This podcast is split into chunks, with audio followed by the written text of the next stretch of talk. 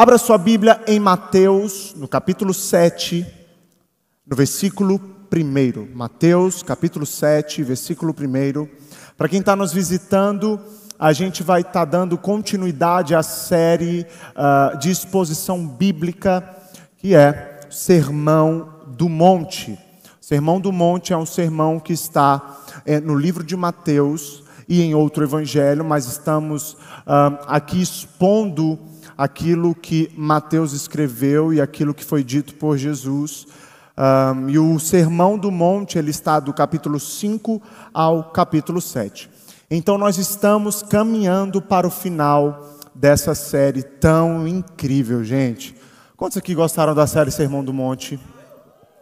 Cara, sensacional, e agora a gente está caminhando para o final. Estamos no último capítulo dessa série maravilhosa. Vamos ler a palavra do Senhor. Mateus 7, a partir do versículo 1, que diz assim: Não julguem, para que vocês não sejam julgados. Pois da mesma forma que julgarem, vocês serão julgados. E a medida que usarem também será usada para medir vocês. Porque você repara no cisco que está no olho do seu irmão e não se dá conta da viga, da tora de madeira que está em seu próprio olho. Como você pode dizer ao seu irmão: Deixe-me tirar o cisco do seu olho, quando há uma viga no seu? Hipócrita! Tire primeiro a viga do seu olho, e então você verá claramente para tirar o cisco do olho do seu irmão. Não deem o que é sagrado aos cães, nem atirem as suas pérolas aos porcos, caso contrário, estes ah, pisarão e aqueles, voltando-se contra vocês, os despedaçarão. Amém? Vamos orar. Pai, nós queremos te agradecer por essa porção da tua palavra, queremos te agradecer, Jesus, por tudo que o Senhor tem feito em nossas vidas. Queremos agradecer por esse sermão ter chegado até nós e ter transformado o nosso cristianismo. Obrigado, Pai. Que no meu sermão não seja simplesmente um homem falando, mas que haja poder, um poder que não simplesmente faz as pessoas caírem, mas um poder que faz o cego enxergar, não um cego físico, mas uma cegueira espiritual, como diz a tua palavra, eu era cego, mas agora eu vejo que enquanto, meu Deus, a palavra for exposta, que haja fogo, que haja fogo no sermão e que sejamos totalmente transformados pela tua palavra. Em nome de Jesus é o que eu te peço, faça a sua vontade. Amém. Amém.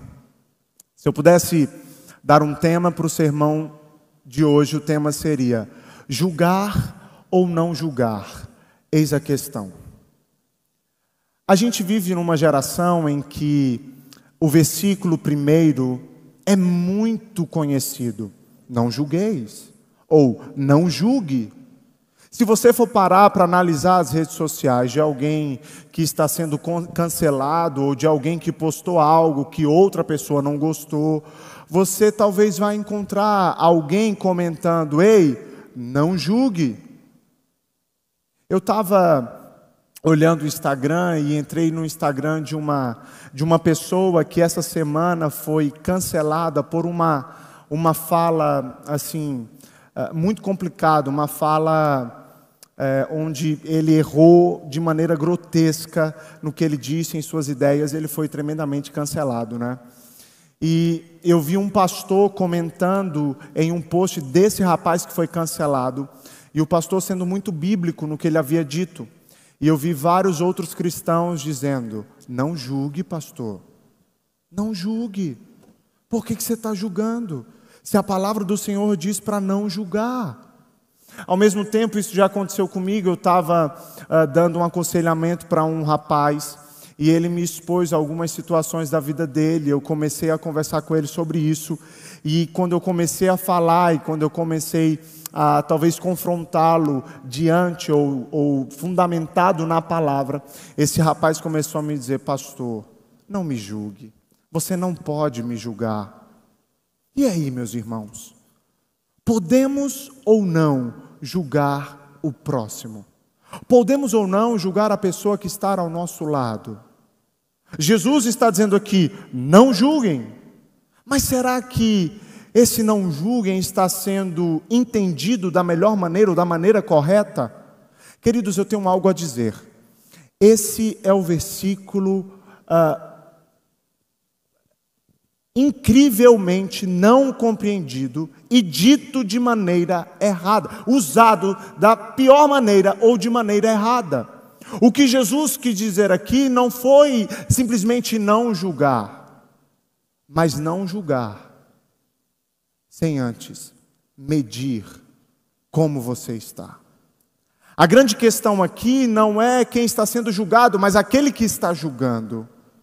Então, será que devemos julgar o próximo ou não? Se terminarmos o sermão de hoje e você entender simplesmente isso, já valeu. Se você entender o que significa esse não julgar, já está lindo para mim. Se você botar sua cabeça no travesseiro hoje e dizer, eu entendi o que Jesus quis dizer, para mim já valeu. Vamos nos aprofundar nessa passagem do capítulo 7, do versículo 1 ao 6. Jesus, até aqui, ah, até esse momento no Sermão do Monte, falou sobre caráter, falou sobre a influência do cristão no mundo, Jesus falou sobre justiça, Jesus falou sobre piedade, Jesus falou no Sermão do Monte sobre a, a, a verdadeira ambição do cristão.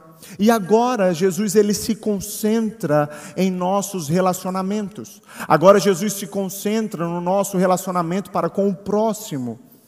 Porque o cristianismo não é algo individual. Eu não posso viver o cristianismo na minha bolha, mas o cristianismo é comunitário. O cristianismo tem o irmão ao nosso lado. Eu não posso viver o cristianismo preso em quatro paredes, mas eu preciso viver o cristianismo em comunidade. E se eu preciso viver o cristianismo em comunidade, eu preciso entender como proceder com os erros do meu irmão e principalmente como entender o meu erro antes de falar do meu irmão. Então, queridos, Jesus, nesse capítulo 7, ele começa a mostrar para nós como podemos viver diante do nosso próximo ou diante dos nossos irmãos. O capítulo 1 e o capítulo 2 contém a primeira parte dessa passagem. Essa passagem é dividida em duas partes. A primeira parte é Jesus explicando, é Jesus dando a doutrina. A segunda parte é Jesus nos dando um exemplo. Se formos parar para pensar, o sermão do monte até aqui, até esse momento, sempre foi assim. Jesus explica e Jesus dá um exemplo. Jesus explica e Jesus dá um exemplo. Então, essa passagem é dividida em duas partes. No capítulo do versículo 1 ao versículo 2, Jesus explica, e do versículo 3 ao versículo 6, Jesus dá exemplo. Então vamos comigo, meus irmãos, vamos ver o versículo 1 e o versículo 2, se vocês puderem ler comigo. Não julguem, para que vocês não sejam julgados, pois, da mesma forma que julgarem, vocês serão julgados, e a medida que usarem também uh, será usada para medir vocês. Vem comigo, gente. A palavra de Jesus, não julgueis, para que não sejais julgados, é conhecida até por pessoas que não são da igreja, sim ou não? Mas é mal interpretada. Não julgar não pode ser entendida como uma ordem para a gente fechar os nossos olhos e deixar de perceber o que é verdade e mentira, e deixar de perceber o que é bom e o que é ruim. Não julgar não é fechar os nossos olhos para aquilo que está acontecendo ao nosso lado. Algumas pessoas usam essa passagem como uma maneira de se blindar. Vivem uma vida da maneira que querem, vivem uma vida adulterando, vivem uma vida mentindo, vivem uma vida se prostituindo. E quando alguém tenta, em amor, tratar essa pessoa, essa pessoa diz: Não me julgue. Porque a palavra diz: não julgueis, então você não pode me julgar. Só que, queridos, nós não podemos ler a Bíblia com versículos isolados. Nós não podemos pegar um versículo isolado e pegar como verdade. Crente que é crente de verdade precisa saber do contexto, precisa ler a Bíblia toda. Eu não posso simplesmente pegar o Senhor é meu pastor, nada me faltará e não ler, ainda que eu ande no vale da sombra da morte, não temerei mal algum. Nós não podemos ser cristãos de caixinha de promessa, que só pega o que faz sentido para nós. Bom, agora que eu errei, eu vou pegar o trunfo. Qual é o trunfo? Não julgue. E talvez você é um cristão que vive esse versículo de maneira totalmente errada. Se Jesus não estava proibindo a crítica, se Jesus não estava aqui proibindo o julgamento, o que que Jesus quis dizer afinal? O que que Jesus quis falar para nós com não julgueis? Os discípulos de Jesus é, é um, uma espécie de crítico, no sentido de usar o seu poder para discernir algumas questões.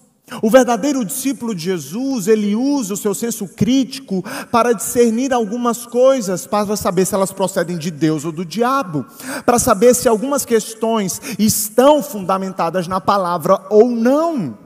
Lembre-se, meus irmãos, da série Cristianismo e Ponto, onde 1 João, João nos diz para experimentar os ensinos, para ver quem é de Deus ou quem procede do diabo, experimentar para entender quem são os falsos profetas.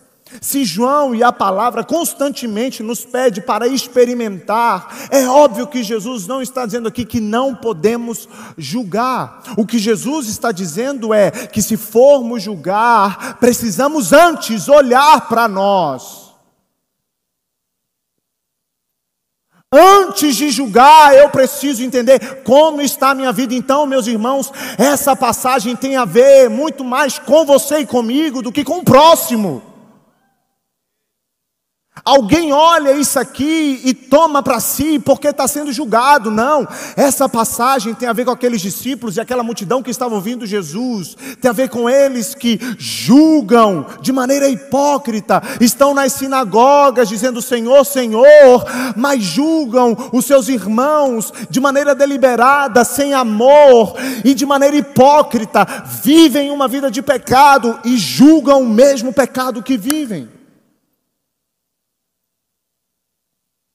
À luz da lei de Deus, somos chamados a avaliar o comportamento humano, determinar, discernir, analisar, entender se o que está acontecendo é bem ou mal, é bom ou mal.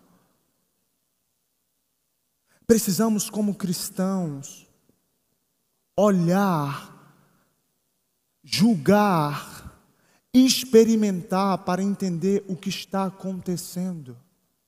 Mas aqui vem a grande questão: esse julgamento não pode ser condenatório. Esse julgamento para com o próximo não pode vir recheado de condenação, como se fôssemos juízes em uma tribuna desejando a morte do outro, desejando a prisão do outro porque ele errou. Já parou para pensar, meus irmãos, que todas as vezes que somos críticos com o nosso próximo, não somos críticos na frente dele, mas somos críticos nas costas. E o julgamento em direção ao nosso irmão não é tentando salvá-lo, mas é tentando matar. Em uma roda onde pessoas se sentam para fofocar da vida alheia, é bom falar da vida dos outros, né, gente? Ah, não, que só tem santo, verdade. Desculpa. Desculpa, que eu não estou na minha igreja, não. Estou não. É, aqui só tem gente boa, né? Ninguém senta na mesa para falar dos outros, né? Não é bom não, né, gente? Gente, é muito bom. Olha, tudo deixa de ser hipócrita, irmão. Vem comigo. Vamos lá. Desperta esse fofoqueiro que é em você. Estou brincando, gente.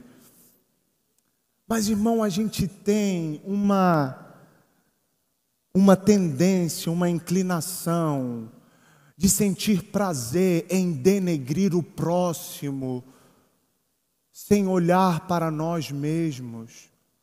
Nós temos um certo prazer, nos deliciamos ao sentar em uma mesa, colocar um nome no centro e acabar com esse nome.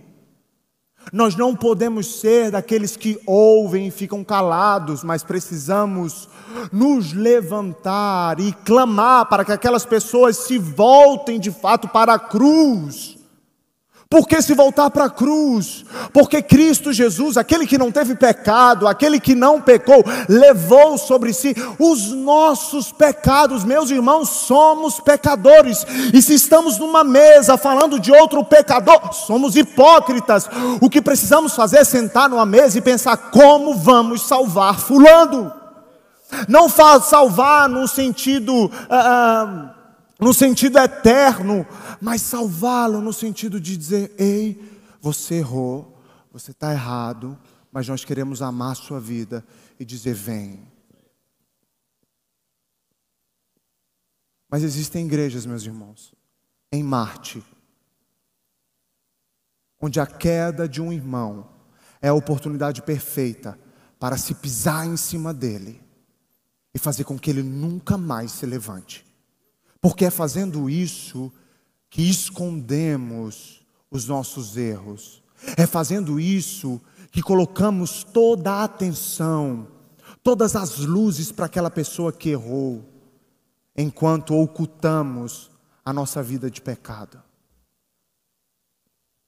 Nos levantamos como juízes, dono da razão, como se fôssemos perfeitos, apontamos, denegrimos, mentimos, para que aquela pessoa carregue toda a culpa e eu continue vivendo a minha vida totalmente imoral, de maneira oculta. Mas, queridos, é um erro nosso pensar que as nossas atitudes não estão sendo vistas. É um erro pensar que as nossas atitudes estão 100% ocultadas, porque existe um Deus que tudo vê. Já dizia a teóloga doutora Ana Paula, não dá para brincar de esconde-esconde com Deus. Só vai entender quem é crente desde criança. Né? Quem é crente? Quem é crente aqui desde criança, gente? Fora as crianças. Legal. Não dá para se esconder. Por mais que você em público demonstre ser um grande juiz, uma pessoa perfeita, Deus sabe quem você é. No Evangelho de João, a gente vê uma história muito famosa, que é o relato da mulher que foi uh, flagrada em adultério. Vocês lembram dessa história? Um, aqueles homens, os fariseus, ah, deixaram o transgressor, o homem que estava com aquela mulher de lado, e levaram aquela mulher até Jesus na tentativa de colocar Jesus em maus bocados, e dizendo: Moisés nos manda fazer isso, e você, o que, que o Senhor vai mandar a gente fazer com essa adúltera? Todos eles, meus irmãos, estavam com pedra nas mãos, porque a lei mandava fazer isso. Todos eles estavam com sede de justiça, mas não uma justiça que consolida, é uma justiça que dá o veredito, morte. Todos eles estavam com pedras na mão, arrastando aquela mulher, talvez completamente nua pela cidade, levando até Jesus, humilhando aquela mulher. É engraçado que às vezes a gente olha para esses homens e a gente fica com raiva, não é? Mas às vezes nós somos esses homens. Temos uma coleção de pedras nos nossos bolsos. Colecionamos pedras e mais pedras nas nossas bolsas. Esperamos uma adúltera, um adúltero, uma pessoa que caia para que a gente prepare a nossa pedra e jogue como se não houvesse pecado em nós. Como se fôssemos perfeitos. E Jesus, de maneira muito sábia, Saulo, se abaixa e começa a desenhar ou a escrever na areia. O que, que ele escrevia nessa areia, meus irmãos, vocês sabem? Vocês sabem? Eu amo Vitor. Tô brincando. Eu não sei, não está na Bíblia. Então não tem como te falar, né? Para de ficar tentando achar na Bíblia o que não está na Bíblia.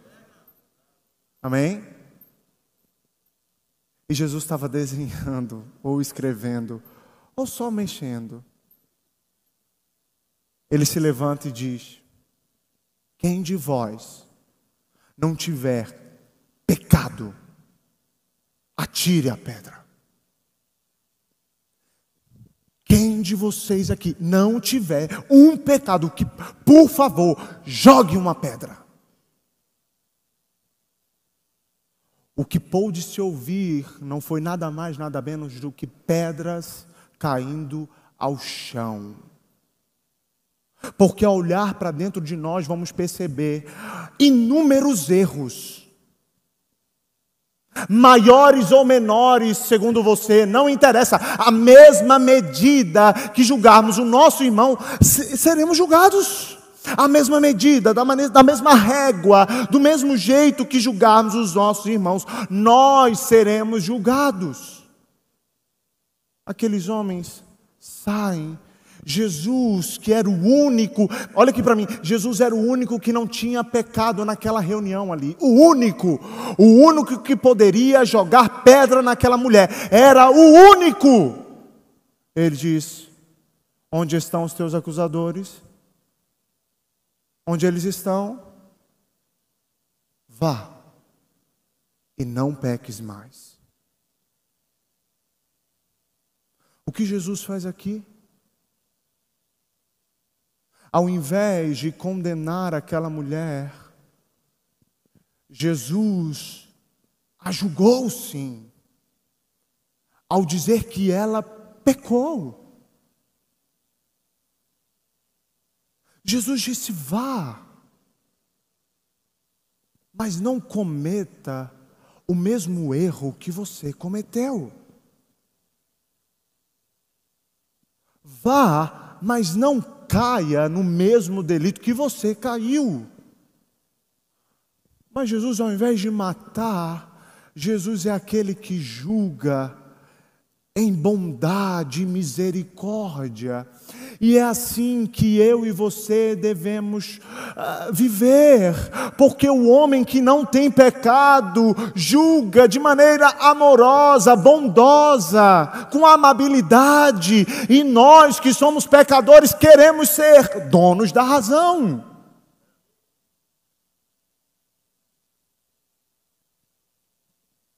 Queridos, ao invés de condenar,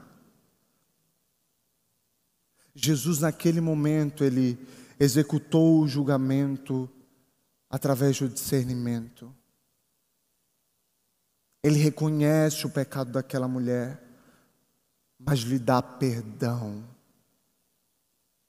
E é assim que devemos viver como cristãos. Ao invés de condenar e desejar a morte, podemos e devemos perdoar. Às vezes a pessoa não cometeu um erro contra nós, mas a gente já está com raiva da pessoa.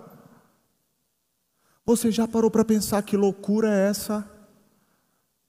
Determinada pessoa não cometeu erro contra nós, não chegou nem perto da gente, mas a gente está com raiva daquela pessoa.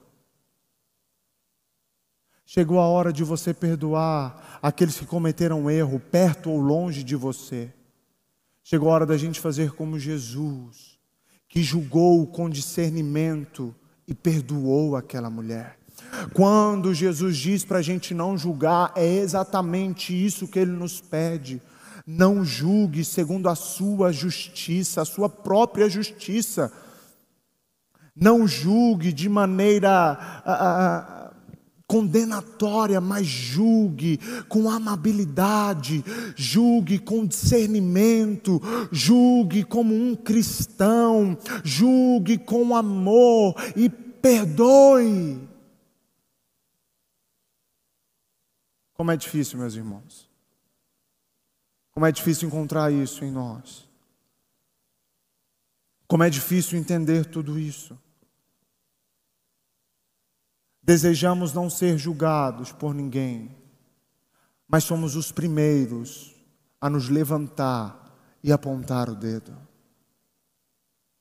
Não queremos que ninguém nos cancele, mas somos os primeiros a preparar um texto para comentar posts alheios. Meus irmãos, eu já vi crente brigando em comentário de foto de Big Brother. Você não tem o que fazer, não. Ô, gente, vai lá em casa, lavar uns negócios. Como assim, velho? Chegou a hora de nós gastarmos tempo em cuidar do nosso próximo, em cuidar da nossa igreja, em cuidar com amabilidade, entendendo que todos nós temos defeitos, todos nós temos algum tipo de problema, todos nós pecamos. Chegou a hora da gente se levantar em amor. Em resumo, meus irmãos, o que, que Jesus quis dizer com não julguem para não serem julgados? Grande parte das nossas dúvidas se resolvem quando entendemos o campo semântico dessa palavra. Quando entendemos que essa palavra vem de um grego e significa julgar como juiz. É por isso que é importante ver a etimologia de cada palavra na Bíblia. O não julgar aqui é de um julgamento crítico, condenatório. Eu repito isso para que você entenda e nunca mais comente, não julgueis. Pastor, a gente deve ficar calado então?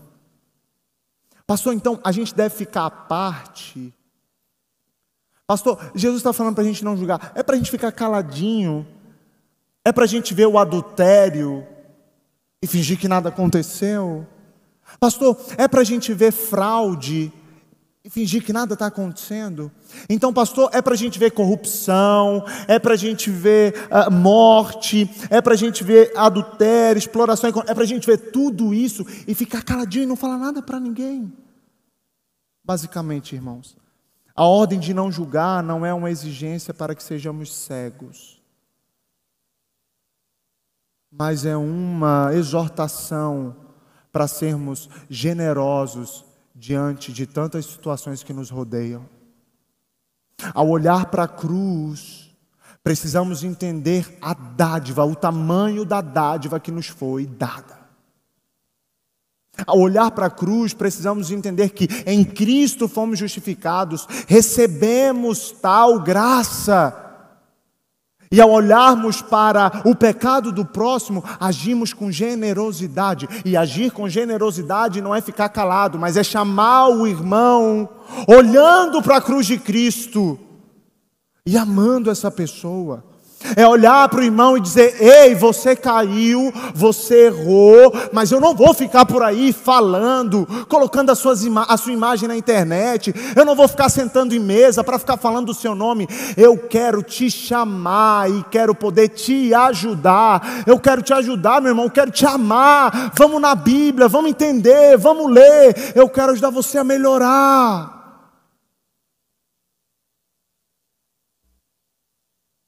Uma coisa é julgar e desejar a morte.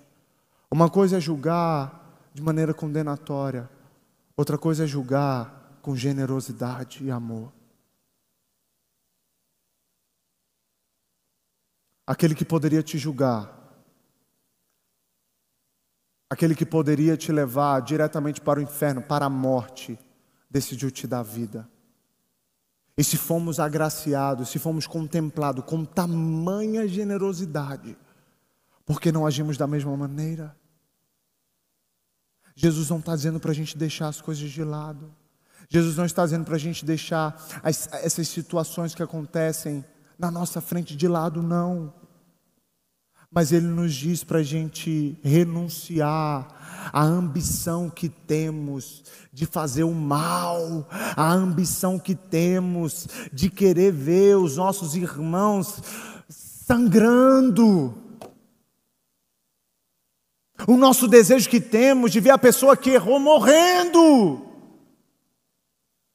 Que espécie de cristãos nos tornamos?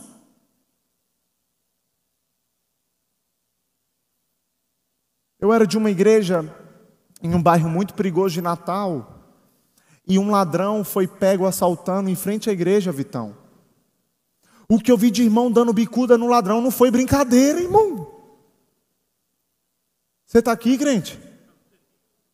Hã? Mas assim, do jeito que o cara estava, vi um pastor segurando a Bíblia assim, ó. Pum! Eu vi até irmã, irmã de coque dando na cabeça do cara.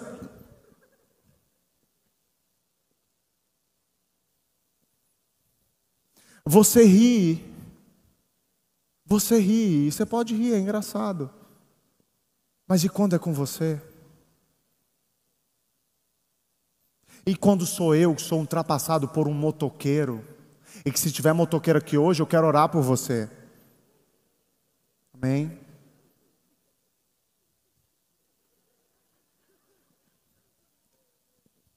Motoqueiro, eu preciso julgar você com generosidade. Porque tem motoqueiro, eu não sei, velho. Não os motoqueiros daqui, não. É motoqueiro lá de Saturno. Mas tem motoqueiro, irmão, que o meu desejo é que o sinal fique vermelho porque eu hum, passe por cima. Porque eu sou o mesmo Vitor que age errado, o pastor chutando, o ladrão, mas desejo atropelar o motoqueiro que me cortou sem dar sinal. Quando eu preguei sábado passado sobre ansiedade, aí a gente subiu aqui, a Agnes falou assim: Gostei da pregação. Gostou, amor? Obrigado. Serviu para você? Eu falei, gente, Satanás está usando uma pessoa subindo aqui. Acabou o culto agora, cara. Esperou nem chegar em casa. Serviu para você? Você foi pregado pela pregação que tu pregou na hora da pregação?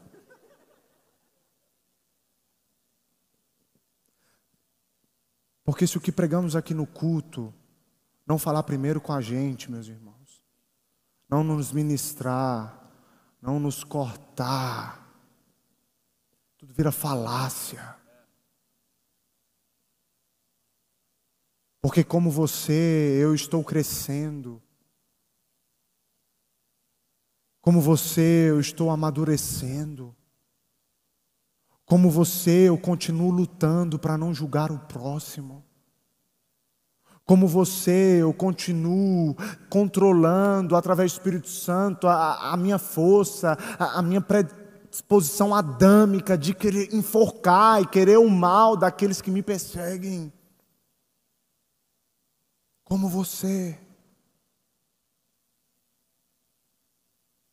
Então não se sinta acusado pelo pastor nessa pregação, mas assim como eu, se sinta desafiado desafiado para ser um cristão melhor.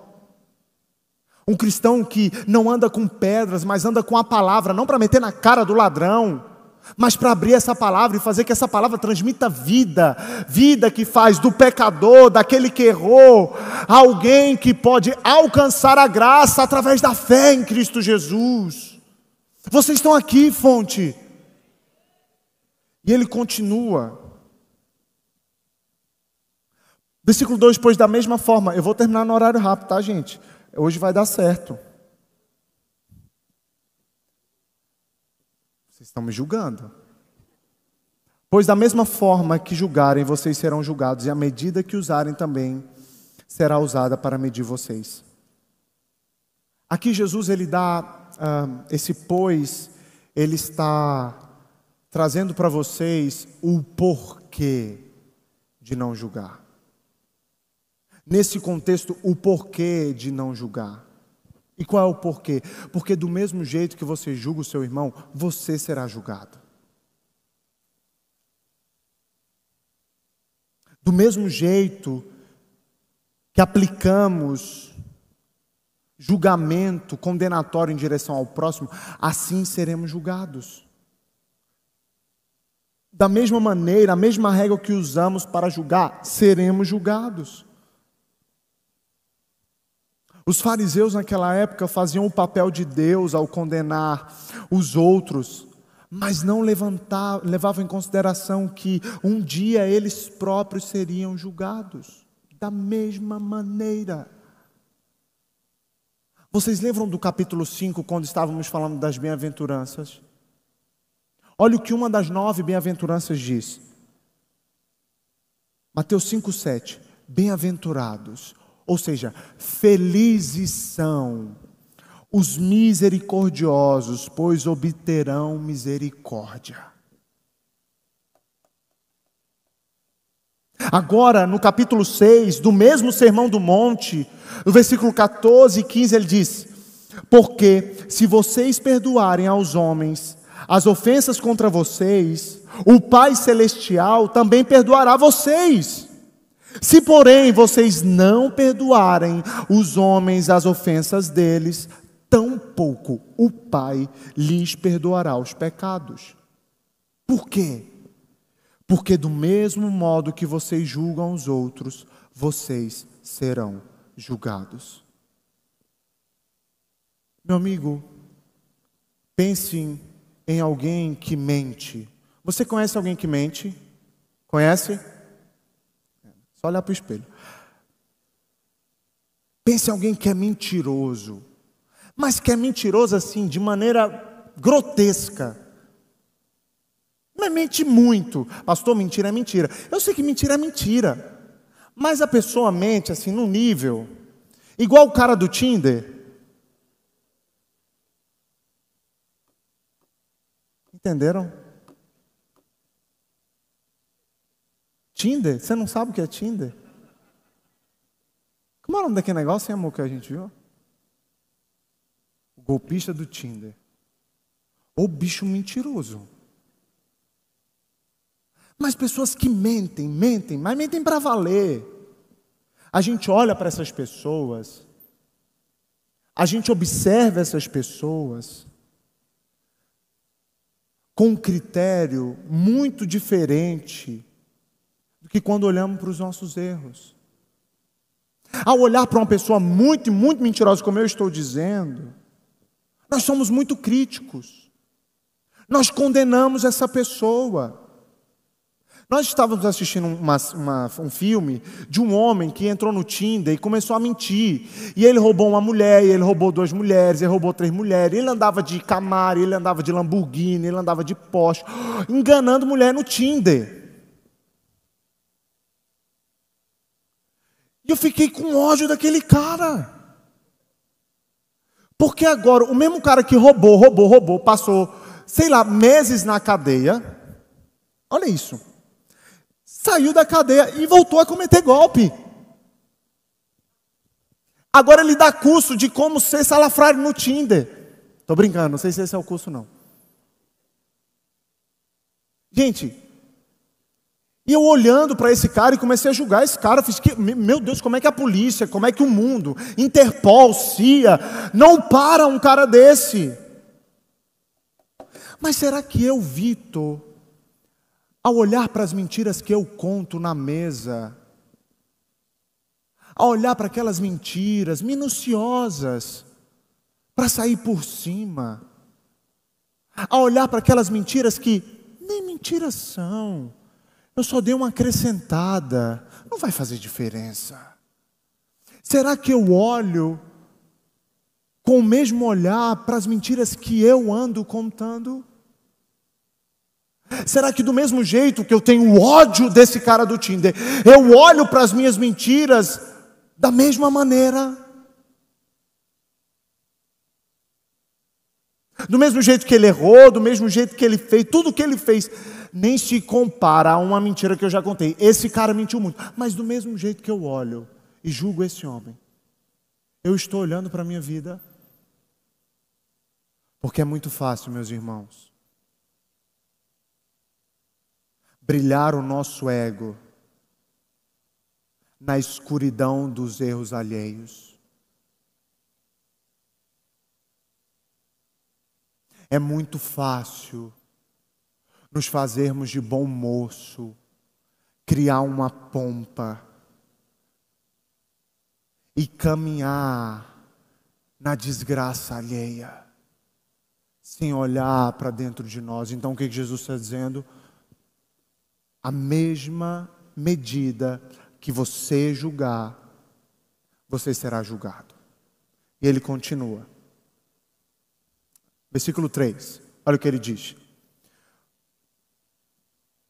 Vou ler versículo 3, 4 e 5. Ele começa a dar o exemplo. Vocês estão aqui? Porque você repara no cisco que está no olho do seu irmão e não se dá conta da viga que está no seu próprio olho. Como você pode dizer ao seu irmão: Deixe-me tirar o cisco que está no seu olho, quando há uma viga no seu? Hipócrita. O que, que Jesus fez com esse hipócrita? Jesus julgou. Hipócrita. Tire primeiro a viga do seu olho e então você verá claramente para tirar o cisco do olho do seu irmão. Saulo, vem cá, Saulo.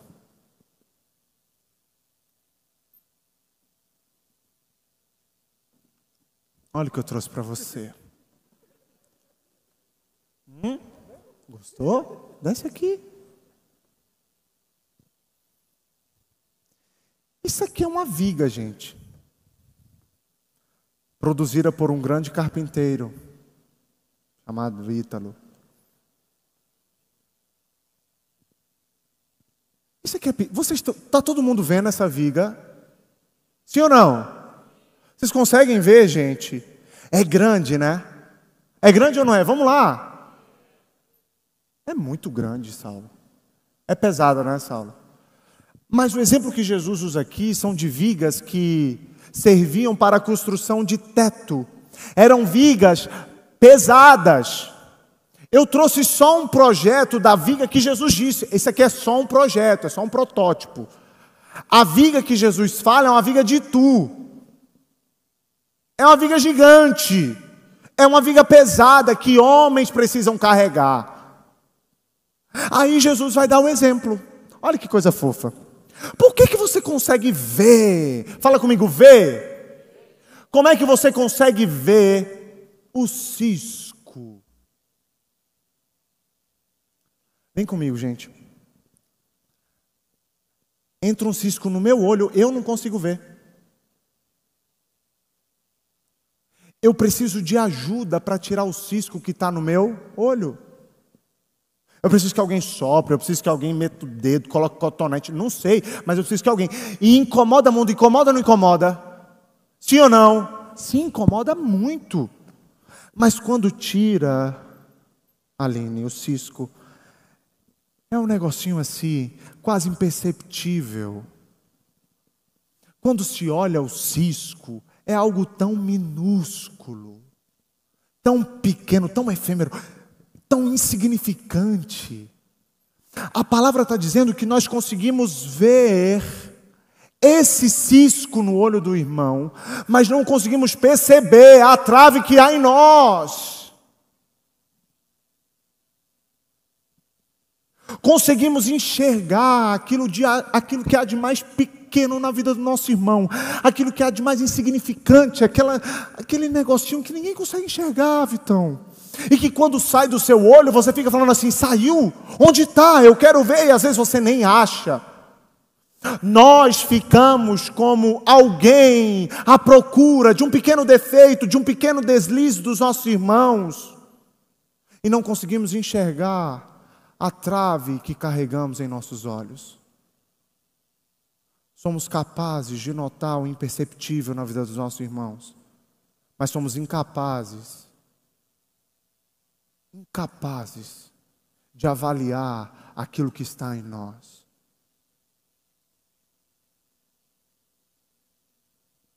Nos esforçamos para ver o cisco que tanto apurrinha a vida do nosso irmão, mas não estamos preocupados com a trave que carregamos todos os dias. Jesus está dizendo: como que você quer julgar, tirar o cisco do olho do seu irmão, se você tem algo para resolver? Nesse exemplo, podemos observar ainda mais que essa palavra não tem tanto a ver com quem está sendo julgado, mas com aquele que está julgando. Tem a ver comigo e com você. Vocês estão aqui. É agora que percebemos que Jesus nos manda ver novamente. Porque se Jesus nos manda ver as aves, os lírios, sim ou não? Agora Ele manda a gente enxergar o tamanho da trave que nos impede de ver, mas que de maneira inexplicável conseguimos enxergar tudo na vida do nosso irmão. Conseguimos dizer a cor do cisco do nosso irmão, conseguimos dizer o formato do cisco, mas não conseguimos decifrar o tamanho da trave que carregamos em nós. Jesus aqui traz dois exemplos: cisco e trave. Cisco e uma tora de madeira. Queridos, chegou o momento de eu e você observarmos esse contraste gigantesco, absurdo que Jesus traz. O que Jesus traz é um contraste absurdo. Redobre sua atenção, por favor. Porque nós podemos julgar, entender esse versículo, mas não viver. Porque não adianta a palavra de Deus ser somente informação se ela não se torna vida em nós ao ponto de arrancarmos a nossa trave e ao chegarmos nos nossos irmãos, para com o nosso irmão entendermos que antes existia algo em nós. Alguns estudiosos dizem: ao retirar a trave dos seus olhos, não jogue fora, mas vá até o seu irmão carregando ela, para que você nunca se esqueça do tamanho dos problemas, das falhas, do pecado que você tinha. Porque ao olhar para essa trave e jogar ela fora, a gente pode dizer assim: bom, agora eu tirei a trave, eu virei doze, agora eu sou doze do Vitor, portanto eu agora tenho o direito de julgar. Agora eu vou sentar no tribunal e vou começar a julgar a torta e a direita como se nunca houvesse, como se nunca houvesse existido uma trave na sua vida. Ou melhor, como se você ainda não tivesse situações que precisam ser melhoradas. O que Jesus nos pede é para chegar até o nosso irmão em amor e dizer: existe um cisco aí dentro. Existe um problema aí dentro.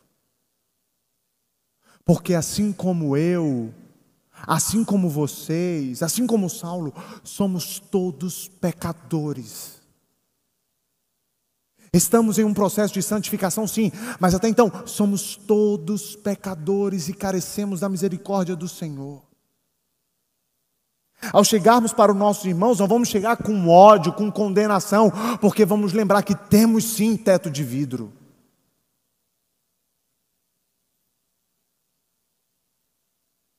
Já dizia, meus irmãos,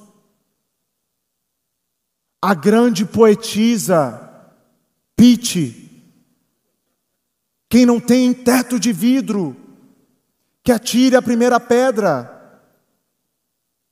Se você cantou na sua mente, não, não vou te julgar, não. Chegou a hora. Esse é o momento de nós, ao invés de entrarmos na igreja ou em qualquer outro lugar, esperando com que alguém caia. Mas chegou a hora da gente lembrar sempre que nós estávamos perdidos, afogados em delitos, pecado, afogados na ira de Deus. Mas o Senhor, através do seu Filho, nos trouxe salvação. É olhando, meus irmãos, para esse Cristo, para essa cruz que nos trouxe perdão, que conseguimos agir em direção ao nosso próximo. Nós não pegamos essa tora de madeira e fingimos que ela não existe. Porque o que Jesus diz aqui no, no, no, no, versículo 4 é: Como você pode dizer ao seu irmão, deixe-me tirar o cisco do seu olho? Eu vi meu pai fazendo cirurgia no olho. Você já fez cirurgia no olho? Saulo é a coisa mais minuciosa que existe. Ele arreganha seu olho e você fica vendo tudo. Meu irmão, você sabe o que é fazer uma cirurgia no olho, na biloca do olho?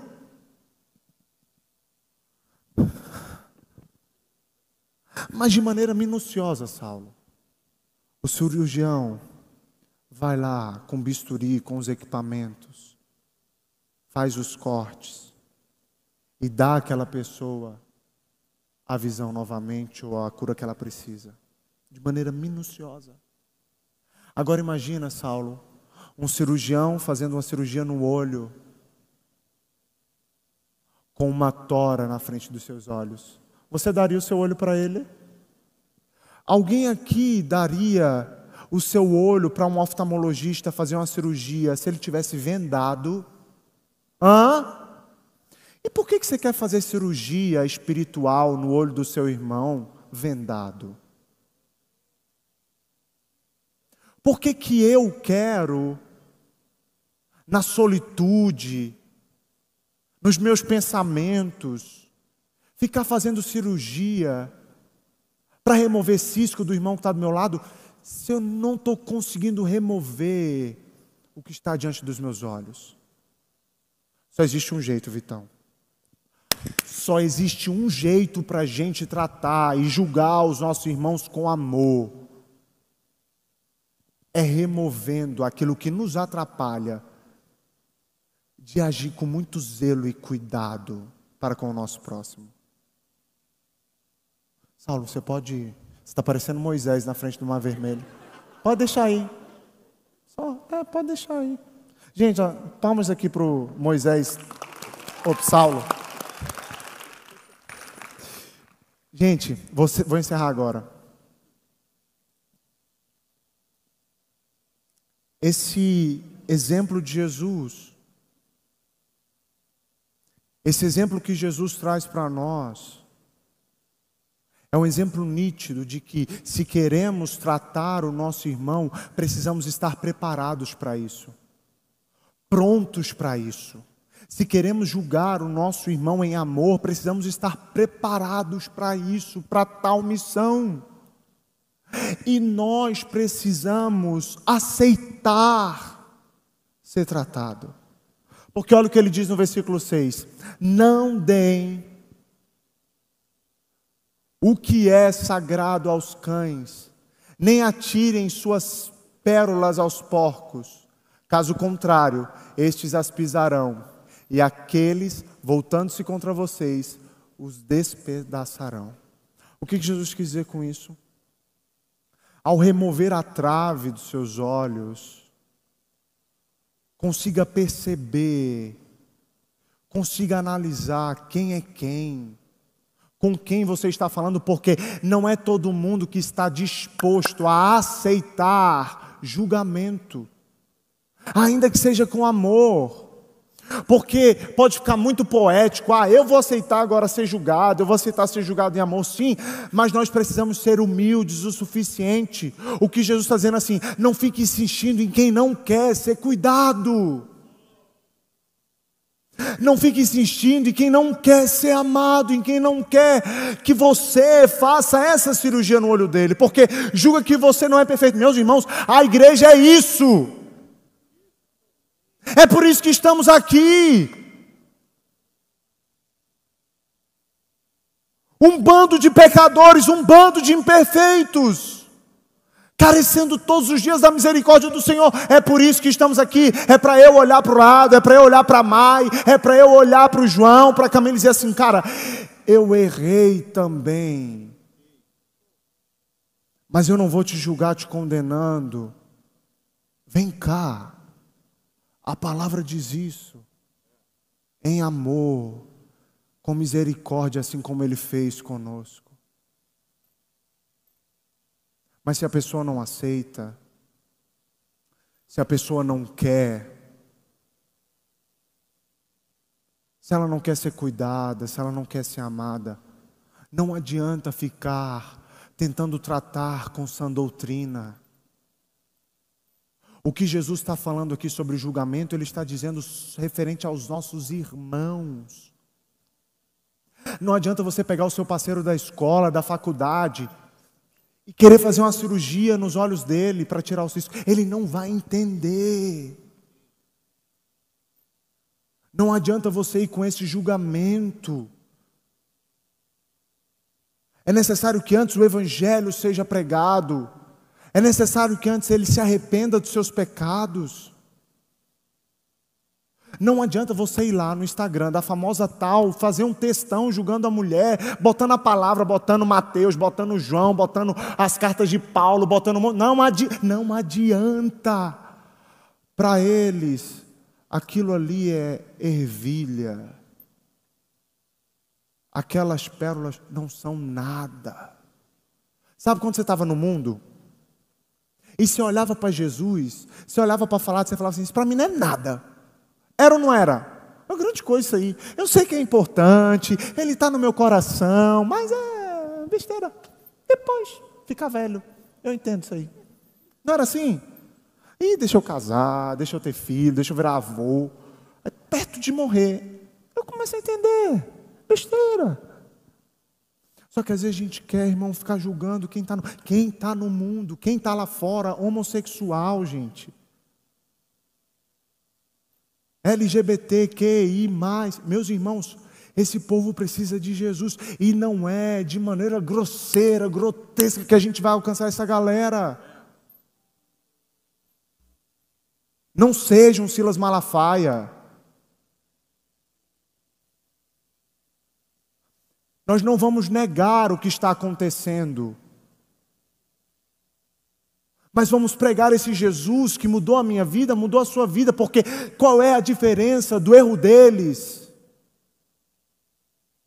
Qual é a diferença do erro de um, de um de esquerda, de um de direita, de um de centro, para com o seu erro? Qual é a diferença? Qual é a diferença do erro do que bebe, do que cheira para o seu erro? Qual é a diferença? Existe uma diferença. É que eles ainda não entenderam o poder que há em Jesus Cristo em salvar. Talvez eles ainda não entenderam que a necessidade da vida deles vai ser suprida somente em Cristo Jesus. E que, mesmo vindo para Jesus, continuaremos lutando contra o pecado. Mas nós não podemos entrar com o pé na porta, dizendo: Eis que tem um cisco no teu olho. Ao invés de apontar o cisco, nós apontamos para Cristo. E com um discipulado bíblico, com um discipulado bíblico, apontamos o caminho para Jesus, dizendo: Ele é, Ele é o caminho que você sempre procurou. Ele é a vida que até o presente momento você não encontrou. E Ele é a verdade, a resposta que você tanto procurou na sua vida. Ele é. Ele é. Então, antes de julgar, procure entender a pessoa e saber se ela está aberta para ser julgada. Eu quero orar com você. Eu quero orar com você porque eu não quero que você transfira essa palavra para terceiros, mas eu quero orar para que você, juntamente comigo, entendamos os inumerosos, as inumerosas toras de madeira, vigas que existem em nós. Eu quero que a gente olhe e olhe para a cruz. Olhando para a cruz, meus irmãos, vamos entender que fomos salvos. Fomos salvos, isso não foi por mérito próprio, isso foi ação divina. A glória é dele, é olhando para a cruz que começamos a entender que todos precisam ser tratados, cuidados com amor. Jesus diz: dê a vida pelos seus irmãos. O que é dar a vida pelos nossos irmãos? É morrer por eles? Não, dar a vida pelos nossos irmãos é amar, é cuidar. Chegou a hora da gente olhar para dentro de nós.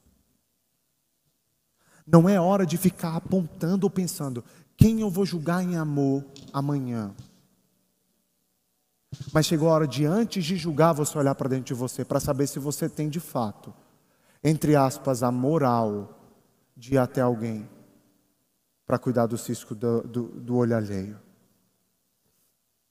Minha oração é para que juntos, juntos, como família espiritual, prossigamos para o alvo queridos, para que juntos prossigamos para o alvo. E qual é o alvo? O alvo é a esperança da glória, o alvo é o céu, o alvo é Cristo. Que prossigamos nessa carreira da fé, olhando para Cristo Jesus, e que se porventura alguém caia no meio do caminho, a gente levante, vamos juntos não uma comunidade de fé que está todo mundo brigando, que está todo mundo se chutando, todo mundo desejando a morte do outro, todo mundo torcendo para que o outro caia, não, mas para que juntos, como uma família, como um corpo, prossigamos avante para o alvo, não perdendo tempo com questões banais ou tentando destruir a vida do nosso irmão, mas tratando, discipulando em amor, não negando a verdade verdade do Evangelho, mas pregando o Evangelho, dizendo a verdade em amor, sem esquecer que somos pecadores perdoados em Cristo Jesus.